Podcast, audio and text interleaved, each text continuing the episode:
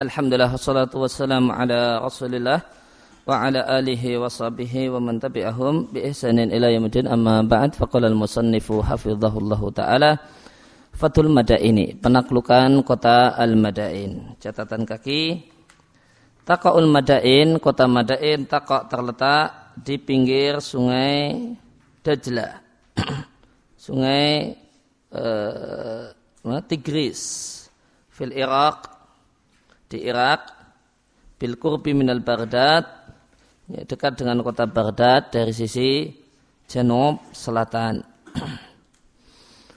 Tama eh, terwujudlah penaklukan kota Madain pada tahun 16 Hijriah. Dan kota ini tergolong adalah ibu kota kerajaan Persia. Ibu kota kerajaan Persia itu Al-Madain. Wataka dan dia terletak di sebelah timur sungai Tigris. Fabada'an akoma maka setelah saat Ibn Abi Waqas itu tinggal di Qadisiyah selama dua bulan dan ada yang mengatakan lebih menunggu perintah khalifah dan arahan khalifah datanglah izin untuk menaklukkan Madain. Wafitarikihi ilaiha dan di jalan menuju kota Madain saat ini uh, Abi Waqqas memerangi Hamiyah Farisiyah. Hamiyah itu pasukan yang berkedudukan tetap di satu kota tertentu. Hah? Apa bahasa sana? Garnison. Yeah. uh, apa kalau contohnya di tempat kita ada korem macam-macam deh ya. Ya. Kotalah Hamiyah Farisia. Ya. Pasukan Persia yang Hamiyah, yang ya, garnisun, yang menetap di satu wilayah tertentu, daerah tertentu bertugas untuk mengamankan wilayah itu. Ya. Garnisun mana yang diperangi oleh saat di Babil, di Babilonia. Sumantolaka kemudian dari Babilonia berangkatlah uh, berangkatlah saat Ibn Abi Waqqas menuju Madain Al-Gharbiyah, kota Madain sisi barat. Watakholaha dan saat berhasil memasuki uh, memasukinya tanpa ada perlawanan. Kenapa? Karena uh, panglima perang Persia yaitu Yas uh, Dajar Qatfara lari meninggalkan Madain Gharbiyah menuju Jalwan. Tarikan Fiyah dia tinggalkan di di Madain Gharbiyah cuma dia tinggalkan Hamiyah saja. Lidifa anha dengan tugas untuk memberikan pembelaan. Maka tidak mendapatkan perlawanan yang berarti. Ba'da andalika maka setelah itu kemudian kaum muslimin masuk memasuki sungai Tigris aten nadirah dengan keberanian yang langka. Keberanian yang tidaklah mampu orang-orang Persia untuk menghadapi kaum muslimin. Akhirnya uh, Hamiyah Ya, pasukan setempat kemudian menyerahkan kepada kaum muslimin menyerahkan jizyah. Dan uh, kaum muslimin pun kemudian memasuki Al-Qasr Al-Abiyat ya, gedung putih nah, yang dijanjikan oleh Rasul Sallallahu Alaihi Wasallam dalam hadis di satu hadis bahasanya kaum muslimin akan menaklukkannya dan membawa dan membagi dan memiliki eh, harta yang ada di eh, di dalam istana tersebut. Maka di satu hadis saat perang Khandaq, Nabi menjanjikan pada kaum muslimin yang ketika kaum muslimin itu malah dalam kondisi terjepit-jepitnya ya, Nabi menjanjikan bahwa kaum muslimin bisa akan menaklukkan ya, akan menduduki istana Persia dan istana Romawi dan akan menjadikan harta kekayaan istana tersebut sebagai ghanimah yang dibagikan. Pada, ya, dan eh, orang-orang munafik pun ketika itu mengatakan ini ya, satu hal yang mimpi. Ya, karena kondisinya aja kondisi terjepit dan kondisi sulit kok malah ada janji mulu-mulu menaklukkan Persia dan Romawi. Thumma sayyara Sa'dun ba'da dalika Kemudian saat mengirimkan setelah itu mengirimkan Hasim bin Utbah bin Abi Waqas dan Al-Qaqa bin Amr menuju daerah Jalwan. Jalwala eh, Jalwa Jalwala Thumma Halwan eh, dan ini kejadian pada tahun 16 Hijriah dan berhasil sudah penaklukan dua kota tersebut. Kemudian pembangunan kota Kufah dan Basrah setelah tinggalnya kaum muslimin, pasukan kaum muslimin di kota Madain, setelah berhasil menaklukkannya, khamuha mereka tidak cocok dengan udara Madain. Fataghayarat maka dampaknya ini mengubah uh, kulit pasukan kaum muslimin dan melemahkan badannya. Maka saat pun menulis surat kepada Umar bin Khattab radhiallahu anhu melaporkan kondisi tentara kaum muslimin. Maka kemudian Umar membalas juga kembali e, menulis surat kepada saat isinya jangan terlalu masuk ke dalam negeri Persia. Dan tidaklah saat membangun untuk kaum muslimin satu kota yang kota tersebut tidaklah memisahkannya e, dari daerah Sahara. E, tidak dipisahkan oleh Ma'un oleh sumber air dari daerah Sahara. Kemudian adalah kota, eh, dan kota tadi direncanakan jadi muntol, titik tolak titik tolak pasukan Islam, pasukan kaum muslimin di Irak. Ya, pangkalan ya. Pangkalan? Oh, ya. Jadi pangkalan ya. Jadi pangkalan bagi pasukan kaum muslimin di Irak nanti untuk menyerang Persi, nah, makanya kumpulnya di situ dulu. Maka kemudian saat Ibn Abi Waqqas mengirim Hudzaifah Ibn Yaman dan Salman Al-Farisi. Ditugasi, keduanya ditugasi untuk mencarikan untuk kaum muslimin yang tadani mencarikan untuk kaum muslimin satu tempat yang cocok yang cuacanya cocok, yang suhunya cocok untuk orang Arab di sekitaran itu. Ya sehingga cocok untuk tinggal di sana, tinggalnya kaum muslim di sana. Maka jatuhlah pilihan dua sahabat Nabi ini untuk uh, jatuh pilihannya pada negeri Kufah. Akhirnya kemudian saat Ibn Abi Waqqas yang ketika itu masih tanah kosong. Kufah ketika itu tanah kosong. Dianggap oleh dua sahabat ini tempat yang cocok, suhunya cocok, cuacanya cocok untuk kaum muslimin yang uh, yang uh, yang didominasi orang-orang Arab.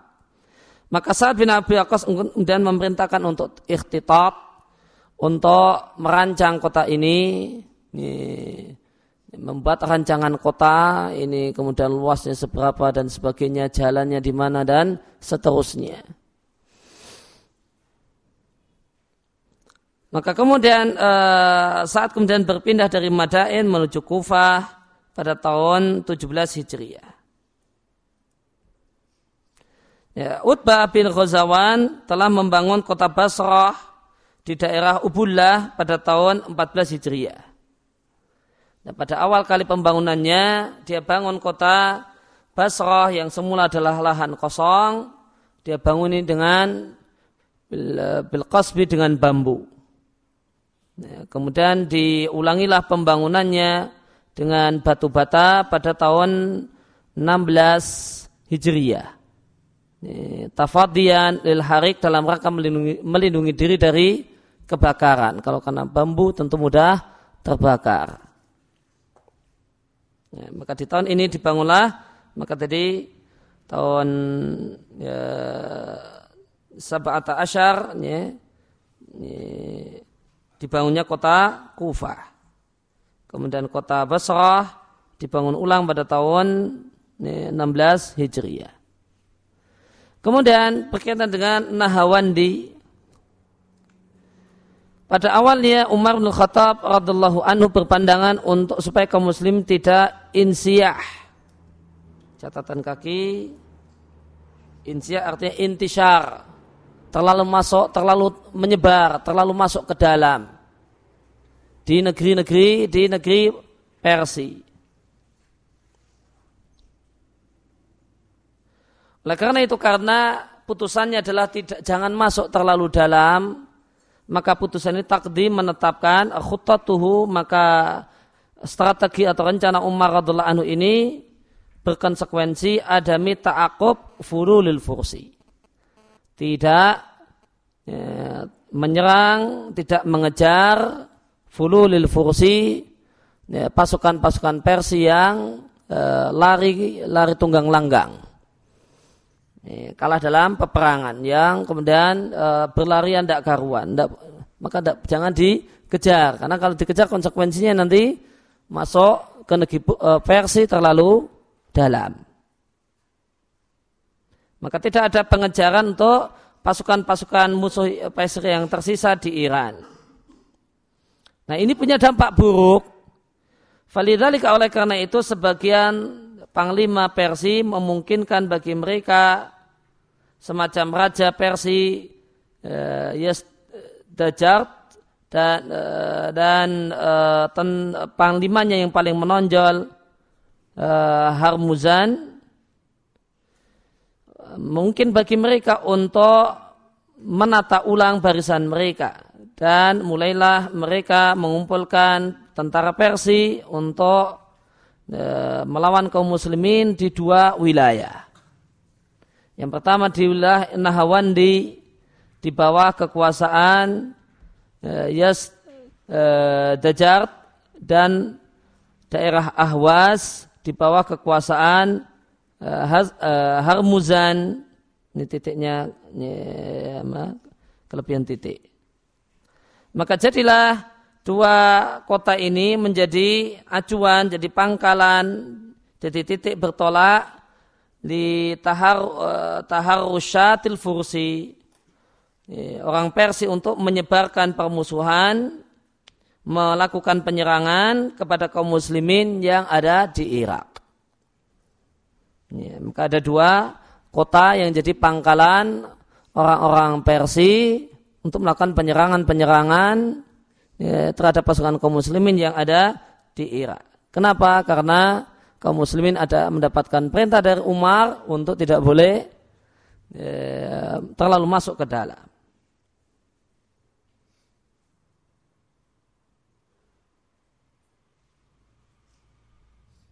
Fa'amal Harmuzan, adapun sang panglima Harmuzan, maka tamal qadha ala fululihi. Berhasil, sudah ada penumpasan terhadap eh, sisa-sisa e, pasukannya setelah dia setelah dia dikejar di sebelah tempat.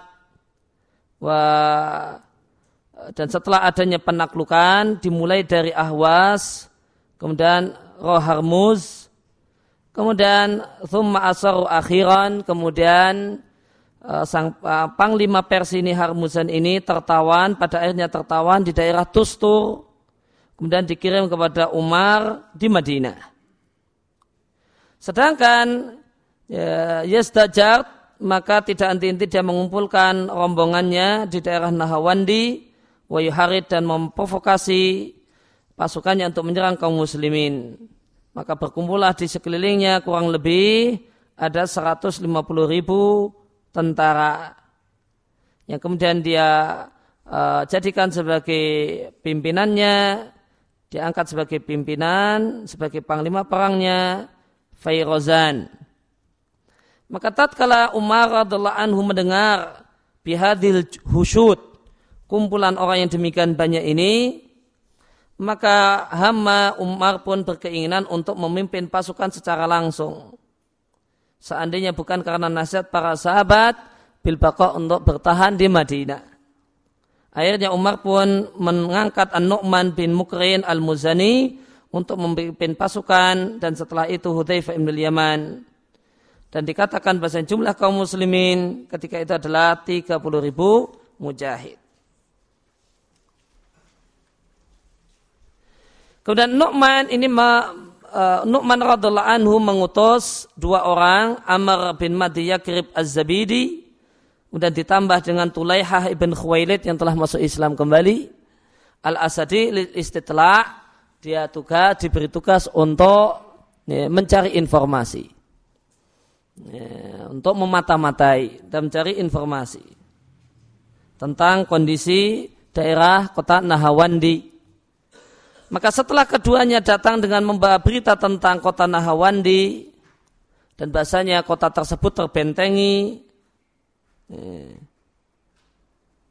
Sara maka An-Nu'man kemudian membawa pasukan menuju kota Nahawandi dan dia membuat khutah askariyah, strategi kemiliteran yang ber, uh, yang isinya adalah istidrajul fursi.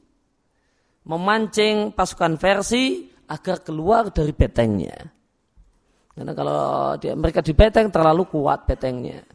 Maka strateginya adalah strategi pemancingan, memancing gimana supaya pasukan Persia keluar. Wa min setelah berhasil mereka keluar, terpancing keluar, baru muhajamatum baru dan diserang setelah itu. Fakanat al-muqaddimah, maka pasukan depan yang bertugas untuk mancing. Dipimpin oleh Al-Qaqa bin Amr yang pasukan ini tamakana min tahqiq hadal gharad memungkinkan uh, uh, memungkinkan bagian untuk mewujudkan uh, target ini berhasil pasukan yang dipimpin oleh Al-Qaqa bin Amr berhasil menjalankan misinya memancing pasukan Persia untuk keluar dari benteng. Tuma asyar nu'man isyarat al-bat'i bil kital. Kemudian Nu'man pun berisyarat, isi syaratnya adalah dimulainya peperangan. Maka darat terjadilah pertempuran yang sangat hebat antara dua kelompok ini. Yang menjadi sebab gugur sebagai syahid Nu'man radhiallahu anhu. Kemudian uh, yang menjabat sebagai kiai ada sebagai panglima perang setelah wafatnya Nu'man adalah Hudzaifah ibn Yaman. Sebagaimana tadi di uh, sudah diputuskan oleh Umar maka dia angkat Nu'man bin Mukrin wa ba'dahu seandainya wafat ya, maka Hudzaifah ibn Yaman. Ternyata gugur sebagai syahid. Maka yang menjabat kemudian eh, pasukan dipimpin oleh Hudzaifah bin Yaman. Dan Hudzaifah ketika dia memimpin pasukan dia menyembunyikan berita mati syahidnya gugurnya uh, Nu'man dia sembunyikan sampai akhir pertempuran dan menangnya kaum muslimin di daerah Nahawandi. Dia menanglah kaum muslimin di negara ini karena uh, faro ba'da dan kaburlah setelah pertempuran sang raja Yasjarat uh, Yasdajart yang kemudian pada akhirnya sang raja ini kemudian terbunuh dibunuh oleh salah satu pengikutnya di kota di daerah Marwa pada dan dia dibunuh pada masa khilafah Utsman radhiallahu anhu. Maka waktu tasyattata al-fursu maka bercerai-berai dan tercabik-cabiklah kerajaan adidaya masa itu yaitu kerajaan Persia setelah peperangan ini, setelah pertempuran ini itu pertempuran Nahawandi. Falam takun lahum qa'imah maka mereka sudah tidak lagi bisa tegak berdiri. Ya, tidak lagi memiliki kekuatan yang besar. Dan mereka tidak lagi memiliki mukawamah munadzomah, perlawanan yang teratur. Ya, perlawanan-perlawanan yang tidak sistemik yang ada. Dan itu kecil-kecil saja. Oleh karena itu maka uh, peperangan Nahawandi, pertemuan uh, uh, Nahawandi di, diberi nama dikarenakan nilai pentingnya dengan sebutan Fatih al-Futuh. Fatah al-Futuh. Puncak kemenangan. Dan ini uh, terjadi peperangan Nahawandi ini tahun 21 Hijriah.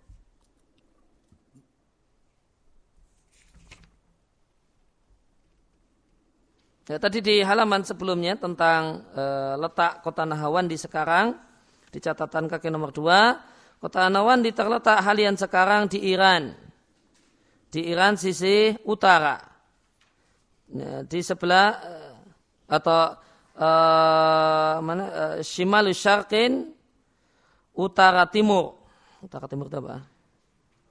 Timur laut, Madinah atau Asfahan, kota Asfahan yang juga ada di Iran. Kemudian al-insiyah fi biladil fursi. Ya. Berubahnya keputusan Umar bin Khattab yang kemarin melarang untuk masuk ke dalam negeri Persi. Sekarang kemudian ada izin untuk insiyah. Masuk ke dalam negeri Persi. Maka setelah berakhirnya pertemuan Nahawan di tahun 21 Hijriah, maka pada tahun 22 Hijriah, ya, Umar mengambil pendapat Al-Ahnaf ibn Qais yang uh, berkonsekuensi mengejar sisa-sisa pasukan Persia dan menumpasnya supaya mereka tidak bisa menata barisan mereka sehingga kuatlah kekuatan mereka. Lalu kemudian yuthiruna kolakil kemudian mereka akan kalau mereka kuat mereka akan menimbulkan ketidakstabilan di daerah-daerah yang telah ditaklukkan. Dan ini yuhadid mengancam eh, stabilitas kaum muslimin di tempat-tempat tersebut. Oleh karena itu kemudian Umar radhiallahu anhu memberikan izin untuk insyah. Masuk ke dalam negeri Persi. Dan Umar pun menyiapkan untuk itu, untuk misi ini, disiapkanlah tujuh bendera perang sebagai berikut. Maka ada bendera perang yang diberangkatkan menuju Khorasan dengan panglima perang Ahnab bin Qais. Ada yang dikirim menuju Sijistan dipimpin oleh Asim bin Umar, anaknya Umar ibn Khattab.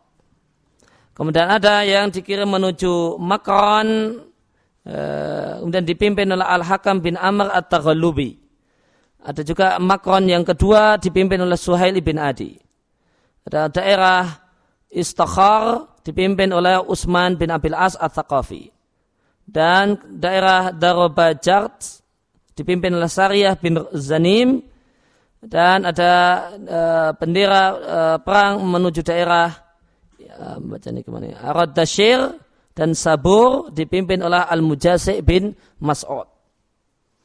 Ya, nama-nama tersebut ada penjelasan sedikit penjelasan di catatan kaki.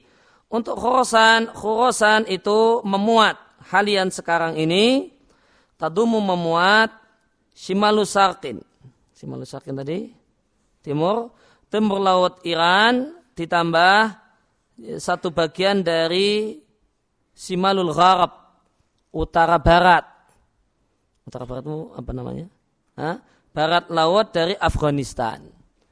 Nah, barat laut Afghanistan ditambah uh, timur laut uh, Iran itu yang disebut dengan Khorasan. Kemudian Sijistan terletak di perbatasan antara Afghanistan, Pakistan, dan Iran. Kemudian Makron itu terletak di perbatasan antara Iran dan Pakistan. Eh, kemudian Karman itu filwasat janubi Eh, pertengahan yang agak ke selatan dari negara Iran saat ini. Kemudian yang kelima Istakhar itu terletak sekarang di dekat kota Zairas di timur Iran. Kemudian enam Darobajat halian sekarang terletak di selatan eh, kota Sayraz di timurnya Iran. Dan tujuh, Irdashir dan Sabur, keduanya terletak halian saat ini di timurnya Iran. Di sisi timurnya Iran. Ya, karena kurang lebih Iran, kemudian tadi e, beberapa wilayah setelahnya sebagian Pakistan, kemudian ini dulu di masa silam itu lah yang disebut dengan biladul fursi. Maka haitsu sarah haula'il qawat maka berangkatlah mereka-mereka para panglima ke daerah-daerah yang diperintahkan untuk ditaklukkan dan ini diberangkatkan tahun 22 Hijriah. Dengan tugas untuk menguatkan Islam di tempat-tempat tersebut, satu perkara, satu tugas yang ini akan mempersedikit uh, intiqadaha, intiqadaha, pemberontakan tempat-tempat tersebut terhadap kaum muslimin setelah itu.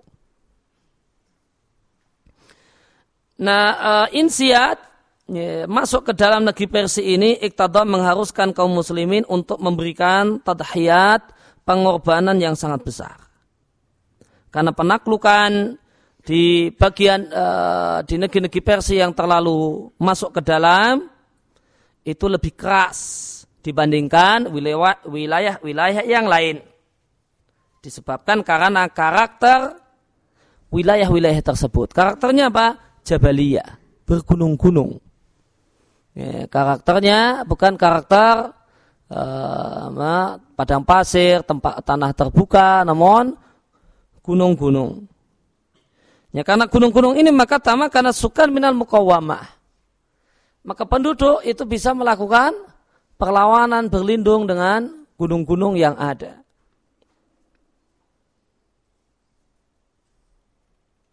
Wabuk dia ditambah jauh dari pusat uh, pusat uh, tentara di Basra dan Kufah. Ditambah lagi tempat ini adalah pusatnya agama Majusi. Maka kedengkian Majusi terhadap Islam itu bisa dibangkitkan, bisa membangkitkan para penduduk untuk melawan kaum muslimin yang menaklukkan. Ini beratnya penaklukan yang uh, dilakukan oleh tujuh uh, pasukan ini.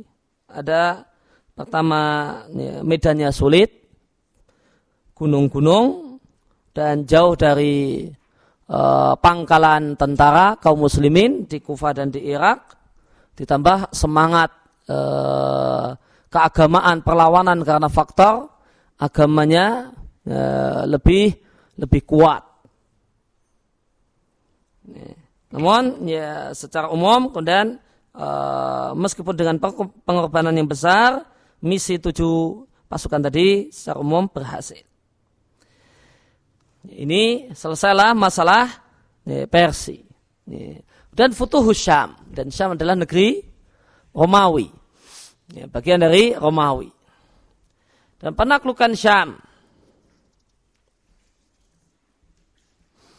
uh, di waktu yang bersamaan, bersamaan dengan uh, terjadinya atau berjalannya penaklukan-penaklukan di Irak, pasukan kaum muslimin juga melanjutkan penaklukan-penaklukan di negeri Syam.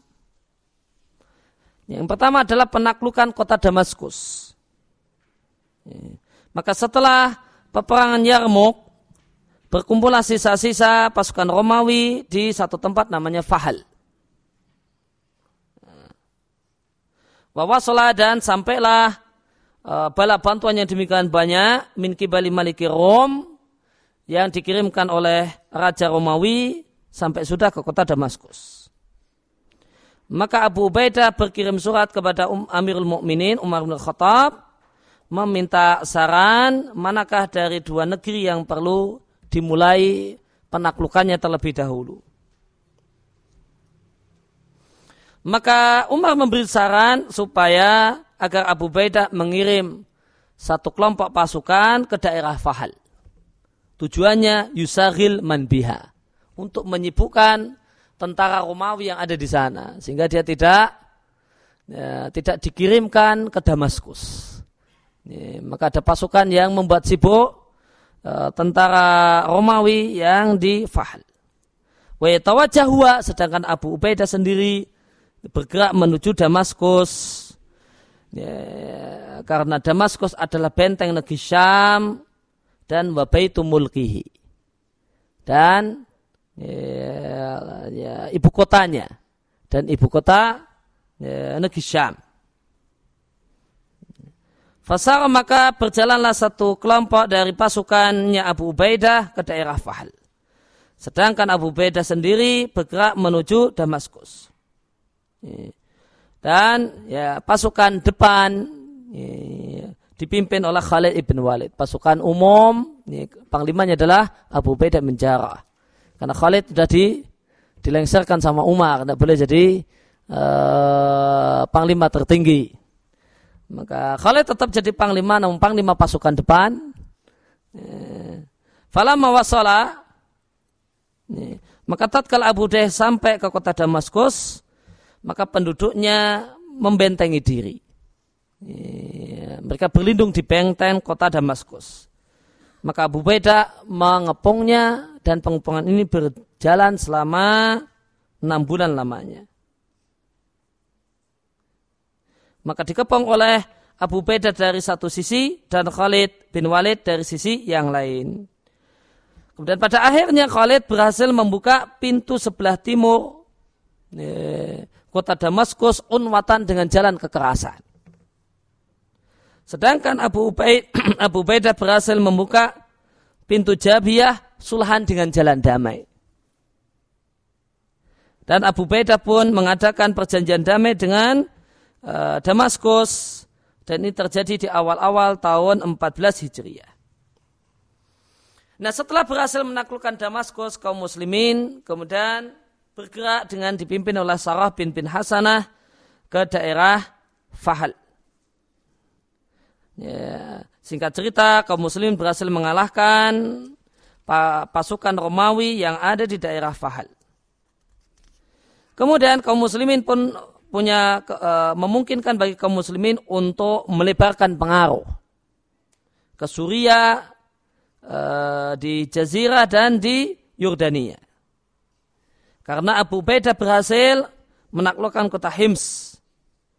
Kemudian eh, Hamahu kemudian eh, ini kalau Hamahu berarti sekeliling Hims.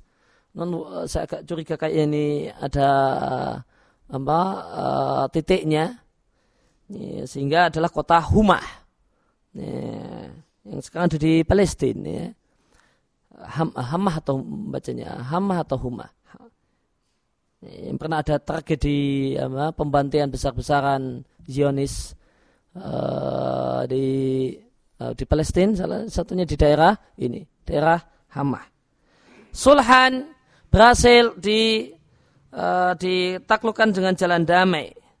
Demikian juga daerah Ladhiqiyah berhasil ditaklukkan unwatan dengan kekerasan. Demikian juga Khalid mampu menaklukkan daerah Konsarin di dekat Halab unwatan dengan jalan kekerasan.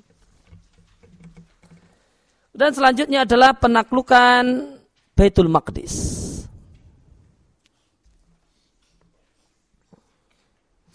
Eh, di waktu bersamaan dengan terjadinya berbagai macam penaklukan di berbagai penjuru Syam, Amr ibn al-As radhiallahu anhu maju menuju Palestina. Dia mengepung daerah Artobun dan eh, sebagian tentaranya Amar mengepung daerah Ajnadin. Ini terjadi pada tahun 13 Hijriah. Wa ba'da mahazamahu eh, maka setelah berhasil mengalahkan mengalahkannya Itar Artobun uh, oh Artobun enam orang maaf maka Amr ibn al-As berhasil mengepung Artobun dan tentaranya di kota Ajnadin di tahun 13. Setelah berhasil mengalahkan Artobun, maka Artobun terpaksa al-i'tisam menduduki benteng-benteng Baitul Maqdis. Maka kaum muslimin pun uh, bergerak menuju Madinah Sahil, kota-kota di pesisir. Akhirnya mereka berhasil me menaklukkan Rifah dan Gaza dan Nablus, Yafa dan yang lainnya. Sebagiannya ditaklukkan dengan jalan kekerasan, sebagian lagi solhan dengan jalan damai.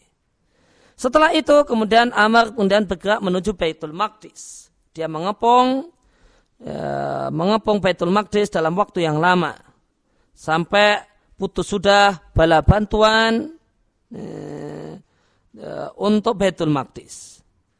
Ini, ini pengukuhannya demikian lama sampai bala bantuan Romawi untuk orang-orang yang terkepung di Baitul Maqdis itu terputus. Baru ketika itu penduduk Baitul Maqdis berkeinginan untuk damai. Namun mereka mau damai dengan pakai syarat. Ayat ay, ayakuna al mutawalilil akad yang e, turun tangan e, membuat kontrak perjanjian langsung sang khalifah Umar bin Khattab radhiallahu anhu. Dia, mereka tidak mau kalau cuma kontraknya dengan Amr bin Al-As. Ya, panglima cuma panglimanya. Kami mau namun uh, kontraknya langsung dengan Umar bin Khattab. Akhirnya karena itulah permintaan mereka dan permintaan mereka diterima oleh Umar, datanglah Umar binafsi secara langsung. Ila Jabiyah, datang ke daerah Jabiyah. Lalu di daerah inilah kata bak kitab sulhi. Ya, Umar menuliskan poin-poin perjanjian. Untuk daerah Quds, wassalamat mafatihaha ilaihi. Dan orang Quds, orang Baitul Maqdis, kemudian menyerahkan kunci-kunci kota Baitul Maqdis ilaihi kepada Umar. Adapun Artobun yang merupakan panglima Hamiyah Quds, Hamiyah tadi pasukan apa, tentara lokal apa, wilayah. Ya.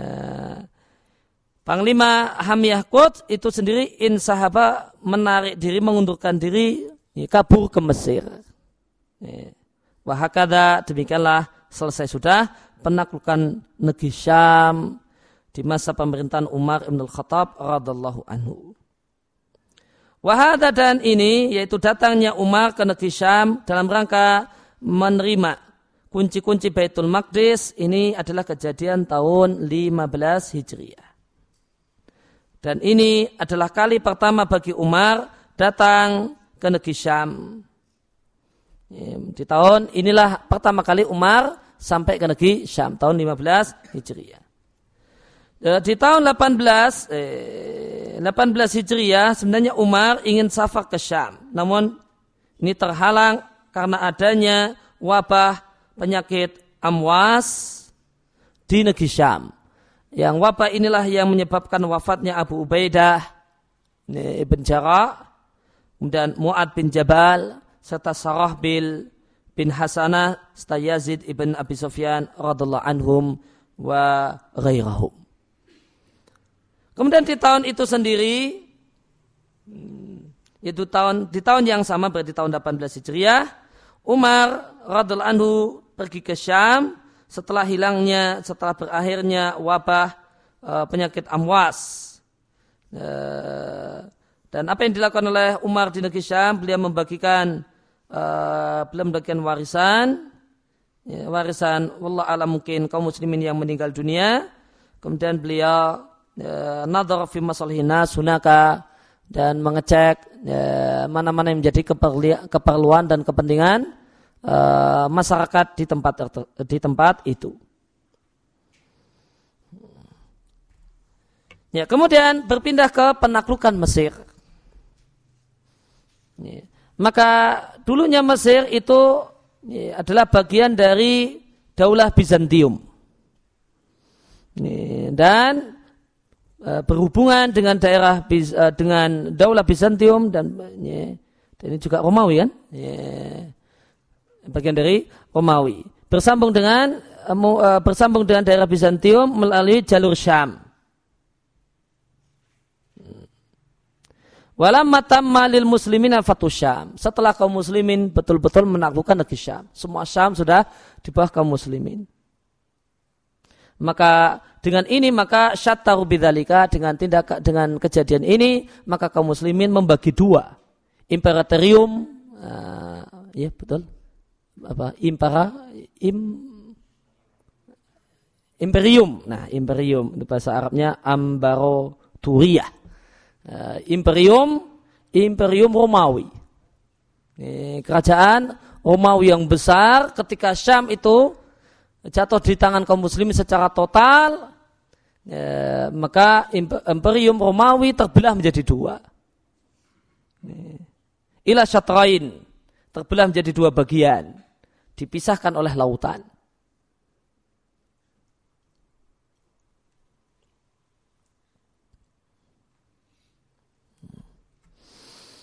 Ya, maka yang membelah maka uh, berarti apa? Uh, Syam itu berada di tengah-tengah. Sebelah sana masih Romawi, sebelah sana Mesir masih Romawi. Nah, Syam dikuasai maka ya, imperium kerajaan Romawi terbelah jadi dua ada yang sebelah sananya Syam dan ada yang sebelah sananya Syam. uh, menimbang adanya hamiyah yang kuat. Hamiyah tadi pasukan yang menetap di satu wilayah. Yang kuat yang dimiliki oleh Romawi di Mesir. Ditambah banyaknya ustul armada laut yang kuat dimiliki oleh Romawi di Bahar Mutawasid, di Laut Tengah. Maka kaum muslimin tidak merasa aman di Syam. Posisi di Syam itu tidak aman. Menimbang Mesir demikian kuatnya. Hmm. Sedangkan Mesir di bawah pengaruh di bawah pengaruh Romawi. Hmm. Itu fatan ditambah kelebihan uh, kelebihan yang dimiliki oleh Mesir minahiyah mauke dari sisi posisi. Apa kelebihan Mesir? Bawabah liturun ila Afrikiyah. Mesir itu seakan-akan pintu gerbang menuju benua Afrika. Karena hakikatnya Mesir itu adalah bagian dari Afrika. Dan dia pintu gerbang menuju Afrika. Wa mayatawafar biha minal sarawat al-iktisadiyah dan ya, di Afrika itu hmm, atau di Mesir ya tawafar banyak di Mesir sarawat iktisadiyah kekayaan ekonomi yang ini seandainya Mesir itu bisa dikuasai, maka ini punya pengaruh untuk semakin kuatnya daulah Islamiyah. Ditambah penduduk asli Mesir yaitu Kipti yang hidup dalam keadaan didolimi oleh Romawi.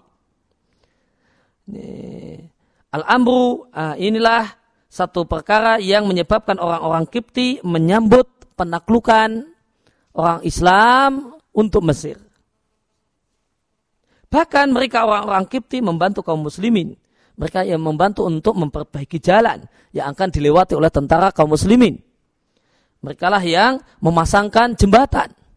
Eh, dan mereka lah yang uh, wa imdatuhul uh, dan mereka memberikan bantuan wallah alam apa maknanya bil muammin atau pemberian keamanan mungkin Wa fauqa eh, dan di atas itu semua keinginan yang sangat kuat yang dimiliki oleh tentara-tentara kaum muslimin yang menaklukkan Mesir untuk menyebarluaskan Islam wa tamkin lil akidah dan kokohnya akidah Islam di setiap tempat. Karena pertimbangan-pertimbangan itu semua. Maka Amr ibn al-As minta izin kepada Umar bin Khattab setelah dia berhasil menaklukkan Baitul Maqdis minta izin kepada Umar untuk menaklukkan Mesir. Umar pun memberikan izin. Maka setelah uh, dikokohkannya kekuatan kaum muslimin di Palestina, maka Amr kemudian berjalan menuju Mesir. Dia mulai dengan menaklukkan daerah Arish. Dia berhasil menaklukkan dan memasuki daerah ini di tahun 19 Hijriah dan Anda mengatakan 20 kemudian daerah Farma dan Allah alim bacanya Balbis ya. Dan di daerah Balbis ini Amr berhadapan dengan Romawi pasukan Romawi dipimpin oleh Artobun dan namun Amr bin Al-As berhasil mengalahkan Artobun dan ya, wakotal Artobun nafsahu dan Artobun bunuh diri uh, setelah pasca kekalahannya. Kemudian penaklukan uh, benteng Babiliun. Setelah itu, setelah dari tadi uh, Bal, uh, Balbis, majulah Amr ibn al-As menuju Umudanin. Uh, di daerah Umudanin ini, Amr ibn al-As berhasil mengalahkan Romawi. Setelah itu kemudian bergerak menuju benteng Babiliun. Uh, Babilion ini adalah satu tempat yang iktasomat diduduki oleh kuat Rumiyah angkatan e, tentara Romawi yang dipimpin oleh Al-Muqaykis. Muqaykis adalah wali Misr min. Raja Mesir namun cuma raja boneka yang diangkat oleh Romawi. Muqaykis sama dengan Kisra, sama dengan Kaisar itu sekedar gelar. Gelar untuk uh, raja-raja Mesir, namun ini raja-raja Mesir di bawah kontrol Romawi.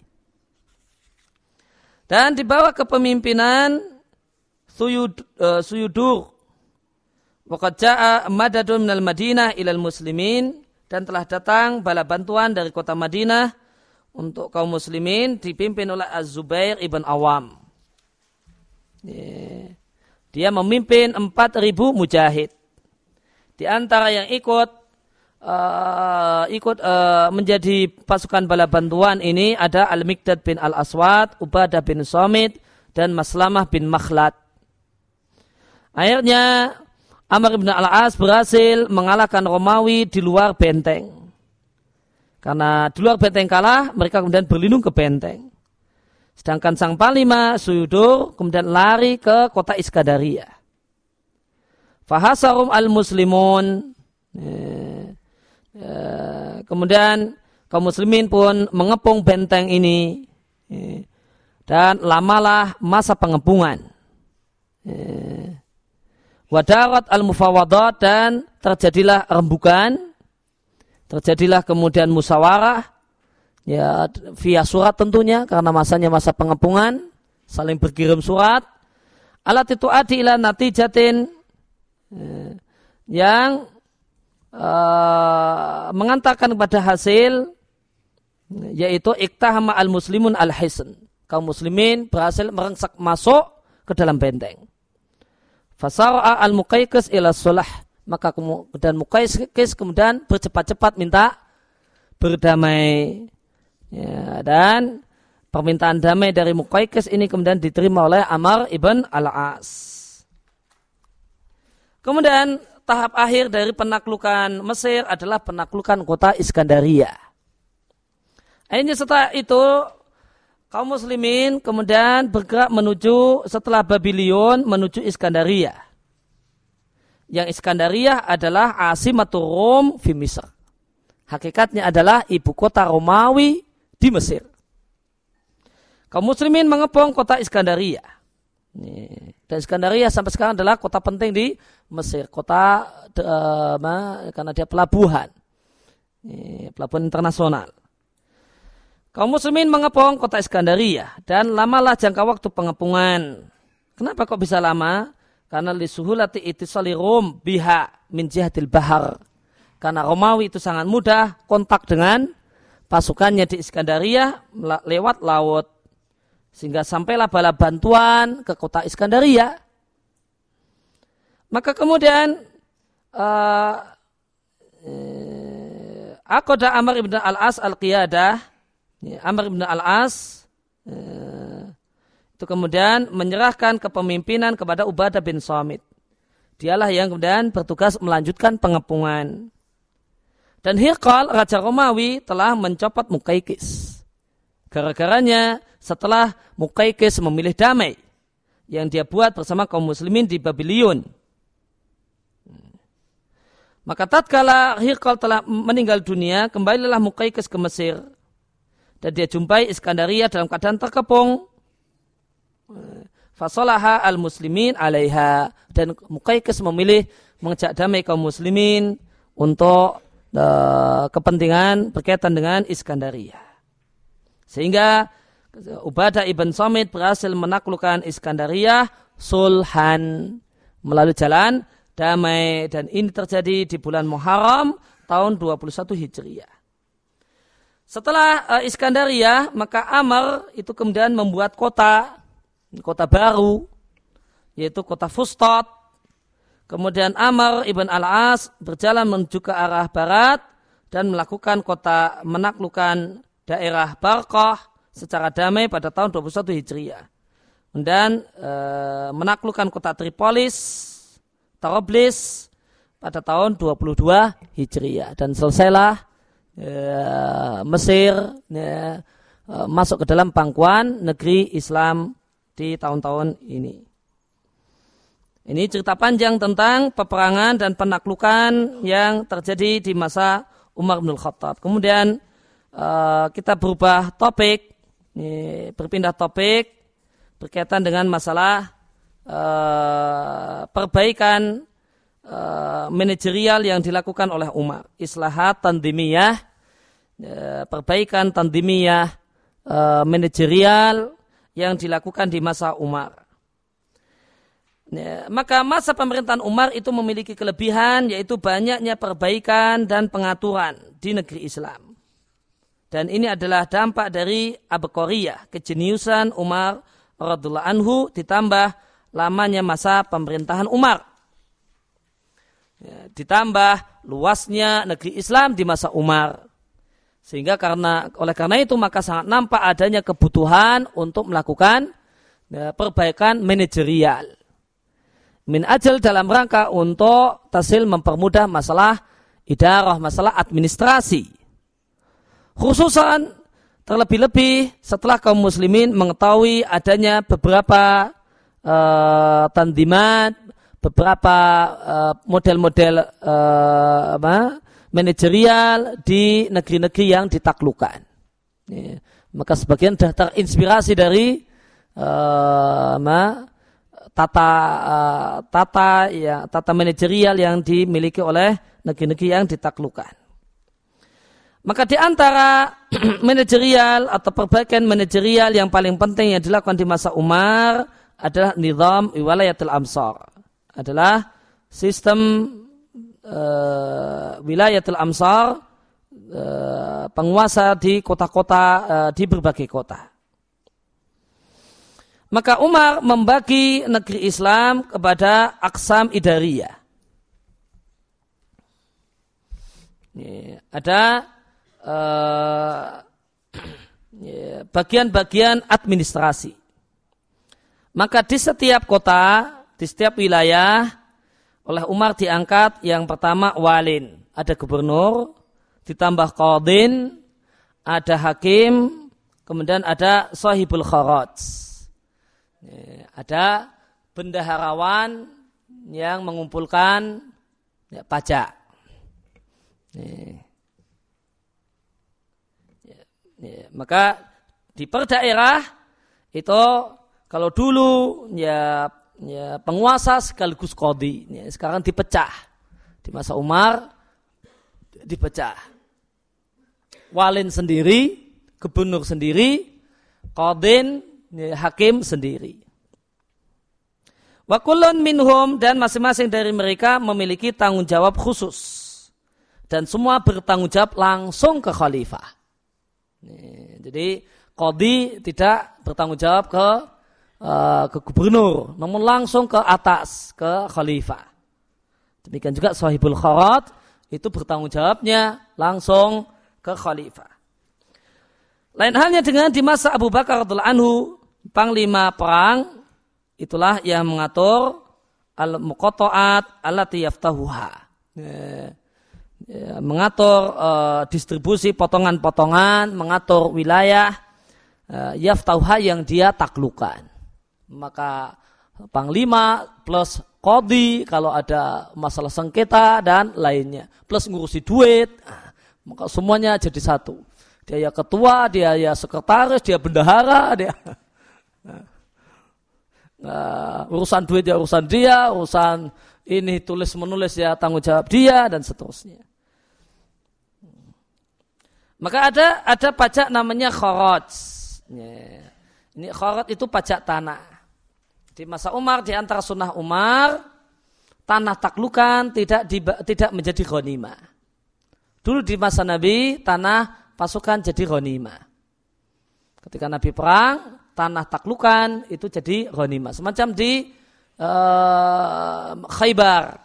Ditaklukan, kemudian Nabi punya jatah tanah di di Khaybar, Umar punya jatah tanah di Khaybar. Maka tanah taklukan itu jadi uh, dibagikan di antara pasukan. Ya, cuma satu saja yang uh, bisa kita katakan cuma satu saja ya, ya di masa Nabi yang ditaklukkan dengan jalan kekerasan namun di tanahnya tidak dibagikan yaitu Fatul Makkah. Cuma Fatul Makkah saja ada kebijaksanaan khusus dari Nabi tidak uh, kemudian tanah-tanahnya itu tetap jadi milik orang-orangnya penduduk Mekah. Maka uh, berangkat dari sikap Nabi yang memberikan uh, hukum khusus untuk Mekah ini kemudian dijadikan hukum baku oleh Umar. Semua wilayah taklukan tidak dibagikan, tanah tidak dibagikan, masih tetap menjadi milik orang-orangnya.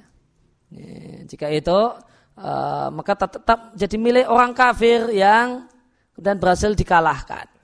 Namun ya, tanah tersebut terkena kewajiban pajak tahunan. Ya, namun tanah tersebut kemudian terkena pajak tahunan dan pajak ini melekat di tanah. Artinya setelah ini jadi daerah taklukan kemudian dibawa kekuasaan Islam akhirnya boleh jadi ada orang Islam yang membelinya ya, maka tetap bayar pajak ya, tetap bayar pajak karena ya, kharaj itu pajak melekat pada tanah Siapa pun pemiliknya wajib bayar. Lain halnya dengan jizyah. Ya, lain hanya dengan jizyah. Ya, pajak ya, yang diserahkan pajak per kepala yang diserahkan oleh kafir dhimmi. Kalau masuk Islam hilang. Kalau masuk Islam hilang. Non kalau kharat tidak. E, pemiliknya kemudian masuk Islam, kharat tetap berlaku. Hmm. Kemudian e, misalnya dibeli oleh orang Islam, kharat tetap berlaku. Nah, ada yang ngurusi uh, pengumpulan uh, kharats. Maka dia sahibul kharats.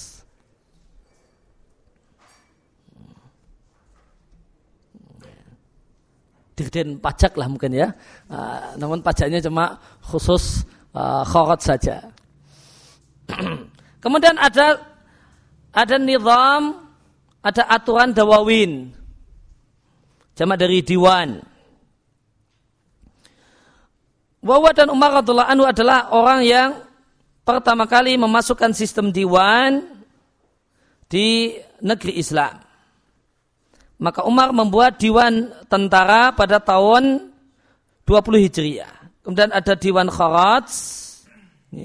Dan diwan kharat itu untuk mengetahui mayar itu ila baitul mal.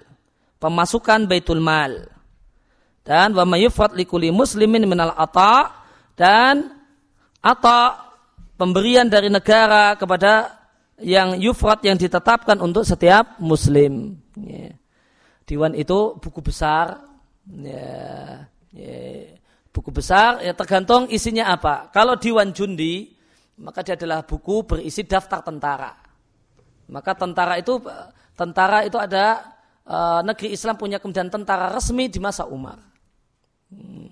Sebelum itu semuanya sukarelawan. Tidak mendapatkan gaji dari negara. Ya, perang, yuk, ayo, perang, perang, perang, gitu aja. Nah, uh, kemudian uh, ada tentara resmi yang kemudian gajian tiap bulan karena dia jadi tentara. Ya, di tahun berapa? Tahun 20 Hijriah, Umar menerapkan Diwanul Jundi. Tentara itu resmi jadi pegawainya negara. Maka didaftar tentu perlu ada daftarnya, daftar nama orangnya, daftar gajinya, daftar pangkatnya. Ya, tentu panglima beda dengan uh, uh, cuma uh, pembawa uh, senjata dan sebagainya, cuma petugas. Eh, tentu semuanya ada perlu dirapikan. Nah ini semua ada di Diwanul Jundi. Ini semua ada di Diwanul Jundi. Ini mana yang bulan ini belum dibayar, mana yang sudah ya, dan seterusnya. Ya, ini posisinya di mana? Karena semuanya dibayar dari Medina. Nah, wah ini pasukan di Syam. Ini namanya ini ini ini ini gajinya sekian sekian. Ya. Maka ada Diwanul Jundi. Kemudian ada Diwanul Kharat. Ya, kalau Diwanul Kharat itu buku besar berisi tentang pemasukan dan pengeluaran Baitul Mal. Ini. Meskipun namanya kharat, nampaknya ini tidak begitu berkaitan erat dengan uh, istilah kharat. Ya, dia berisi buku uh, besar tentang mayaridu ila baitul mal. Apa yang masuk ke baitul mal? Pemasukan baitul mal. Setelah itu pengeluaran. Ya.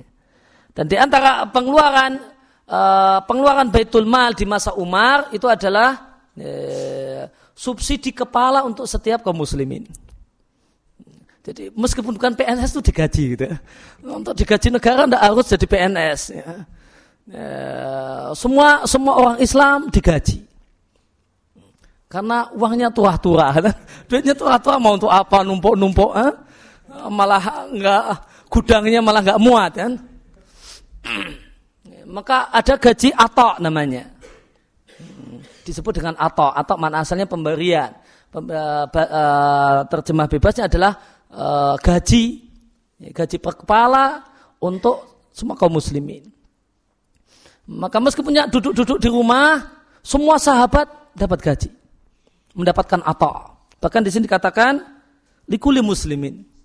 Setiap muslim, ya, setiap muslim itu mendapat subsidi, ya, ya, subsidi uh, tunai. Nah, ini cuma orang miskin saja ya, bantuan tunai untuk orang miskin bulanan. Nah, dimasuk semua ke muslimin.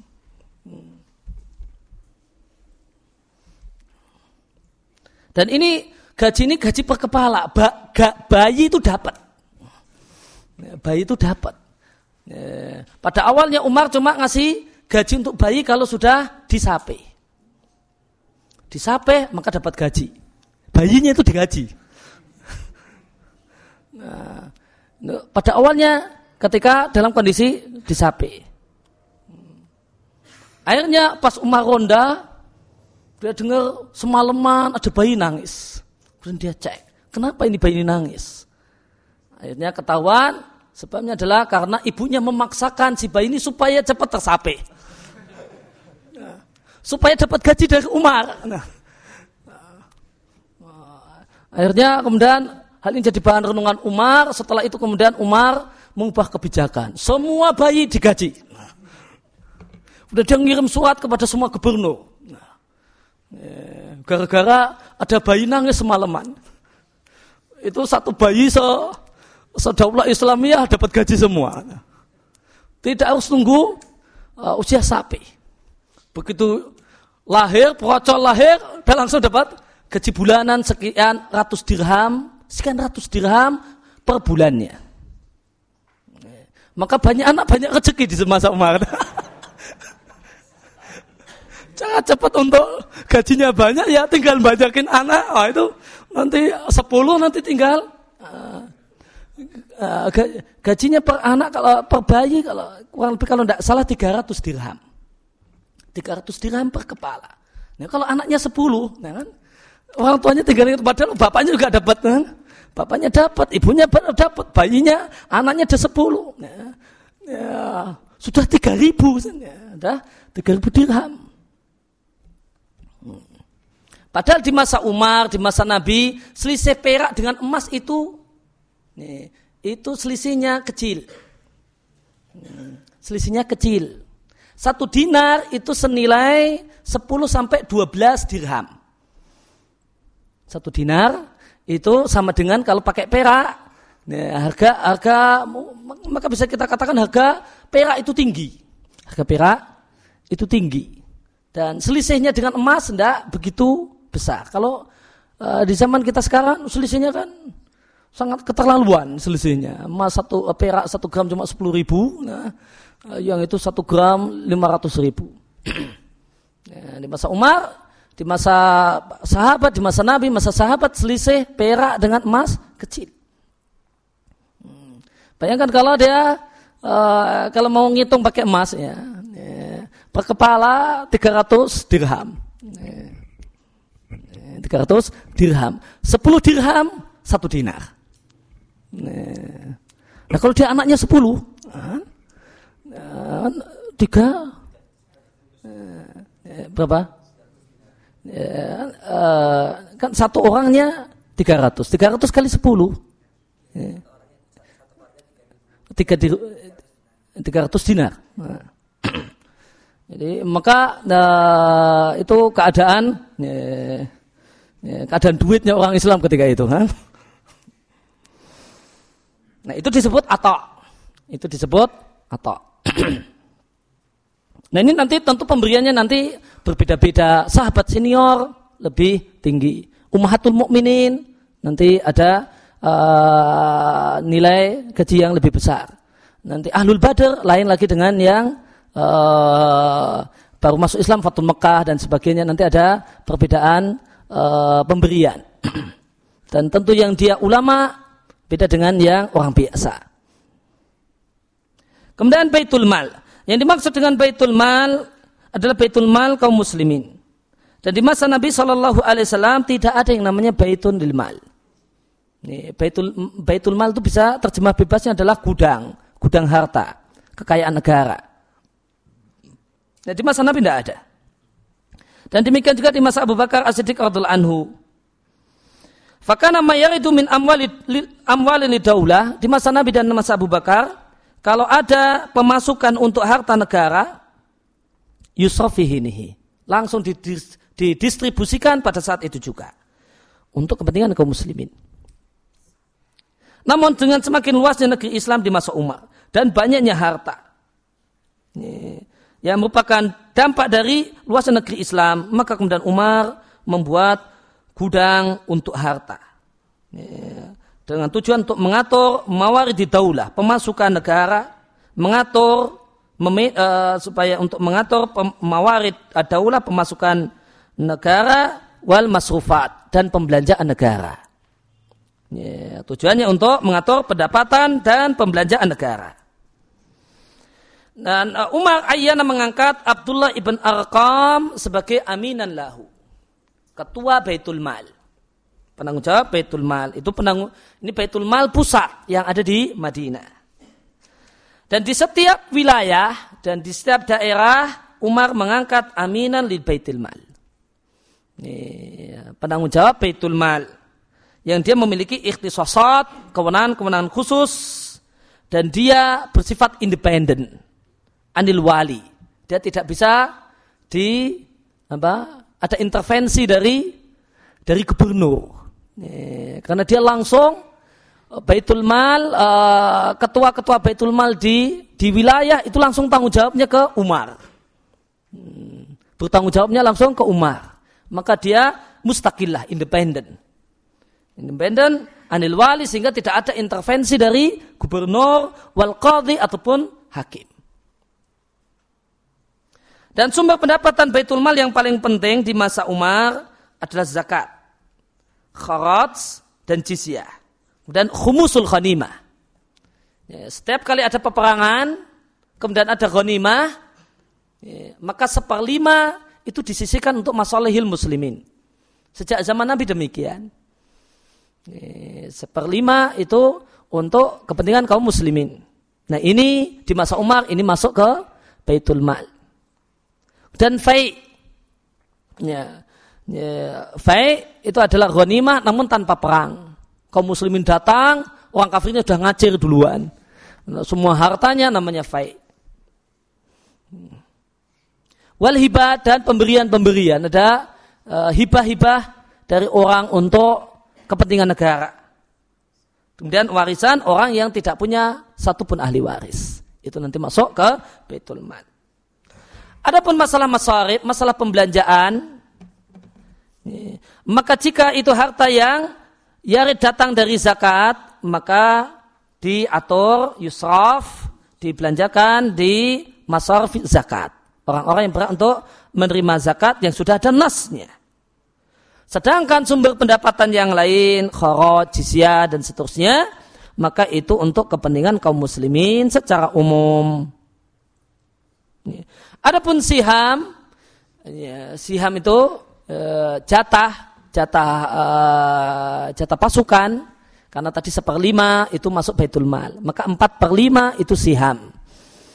Nah, empat per lima dari ghanimah itu menjadi hak e, orang yang perang, yang ikut terlibat dalam peperangan. Maka siham tuwaza ala ashabiha.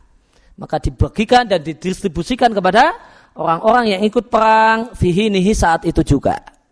Ini.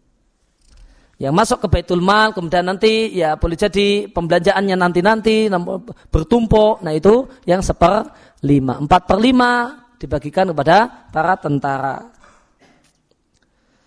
Kemudian al qada peradilan. Ya.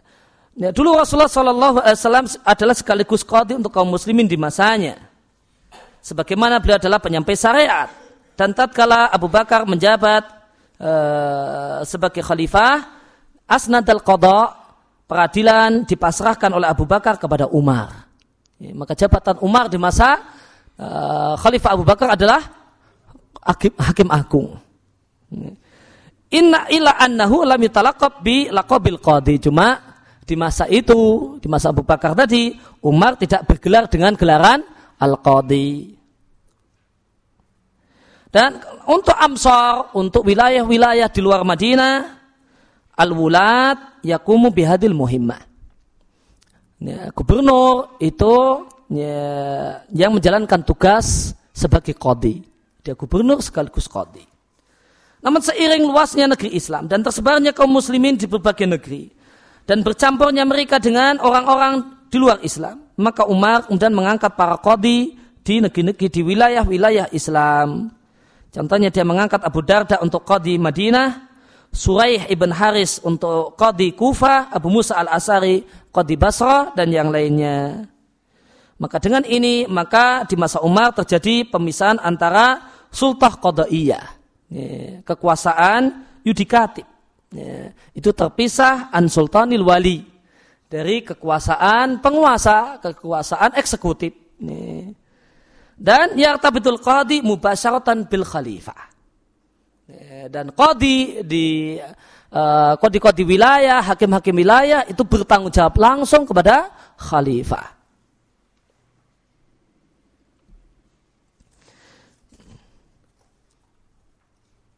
Ya, kemudian al-bina wa tasyid pembangunan watasyid dan uh, pemegahan. Umar perhatian dengan aspek ini. Beliau meluaskan masjid Rasulullah Shallallahu Alaihi Wasallam. Demikian juga Umar memasang suron seriron pagar kecil mengelilingi Ka'bah. Hmm, pagar kecil mengelilingi Ka'bah. Uh, demikian juga dia memundurkan makam Ibrahim dari tempatnya karena kebutuhan karena dulu makam Ibrahim itu menempel dengan Ka'bah di zaman Nabi Shallallahu Alaihi Wasallam dan Abu Bakar kemudian sama Umar uh, di uh, diundurkan ya, supaya untuk bisa orang itu bisa untuk tawaf dan dan itu tidak tabrakan dengan orang yang sholat di belakang makom. Ya di Ka'bah, kemudian makom, kemudian orang sholat. Nah, kalau makomnya nempel Ka'bah, orang sholat di belakang makom di situ. Ini nanti tabrakan dengan orang yang toaf. Nah, maka semakin banyak kaum muslimin menuntut mengharuskan untuk adanya perubahan, adanya kebijakan. Maka Umar membuat kebijakan uh, makom Ibrahim digeser. Sehingga ada space kosong antara makom dengan dinding Ka'bah. Ini bisa jadi lalu lintas orang tawaf. Kemudian orang yang sholat nanti di belakang makam. Demikian juga uh, Umar perhatian untuk membangun berbagai macam kota untuk kaum muslimin di negeri-negeri yang telah ditaklukkan. Dan Umar pun bisa mengasih masukan saran untuk memilih tempatnya di tempat-tempat yang dinilai mudah untuk berhubungan dengan pusat kekhalifahan. Dan di antara kota yang penting yang dibangun di masa Umar adalah Basra. Demikian juga Kufah di Irak dan Fustat di Mesir. Dan Umar adalah orang yang pertama kali dipanggil dan disebut dengan sebutan Amirul Mukminin dan yang pertama kali menetapkan tahun Hijriah demikian juga menyatukan orang untuk melaksanakan salat tarawih. Wa awalu man asa bil Madinah. Dan khalifah yang pertama kali melakukan ronda di kota Madinah. Belusuan. Ah. adalah Umar. Namun belusuannya malam, tidak ada wartawan, tidak ada siapa-siapa. Ah, belusuannya malam-malam. Dan beliau yang pertama kali membawa uh, dirah, tongkat kecil. Ya, orang sekarang nyebut tongkat komando yang biasa dipakai oleh para panglima perang Ya, para uh, nah ini yang pertama kali darah itu adalah Umar. Penguasa sebelum itu tidak ada. Ya, dan panglima panglima-panglima sebelum itu juga tidak ada. Umar yang pertama kali mem memakainya dan namun itu bukan hanya sekedar untuk simbol, namun juga ada babiha. Mukul orang pakai itu. Nah, ya, mukul orang pakai itu. ya, dan darahnya Umar ini ditakuti orang. Nah, orang takut dengan dipukul dengan darahnya Umar. Meskipun itu cuma tongkat pendek. Wajalada fil khamir samanin dan beliau menetapkan hukuman untuk uh, peminum khamar sebanyak 80 kali jambuan. Karena sebelum itu adalah 40 ini, kali jambuan. Namun di masa Umar, karena khamar, konsumsi khamar semakin meningkat, eh, maka Umar kemudian 40 adalah hukuman had, 40 lagi takzir dari Umar. Ya demikian yang kita baca. Wassalamualaikum ala nabiyina Muhammadin wa ala alihi wasallam. Wa da'wana alhamdulillahi rabbil alamin. Subhanaka Allahumma wa bihamdika asyhadu an la ilaha illa anta astaghfiruka wa atubu ilaik.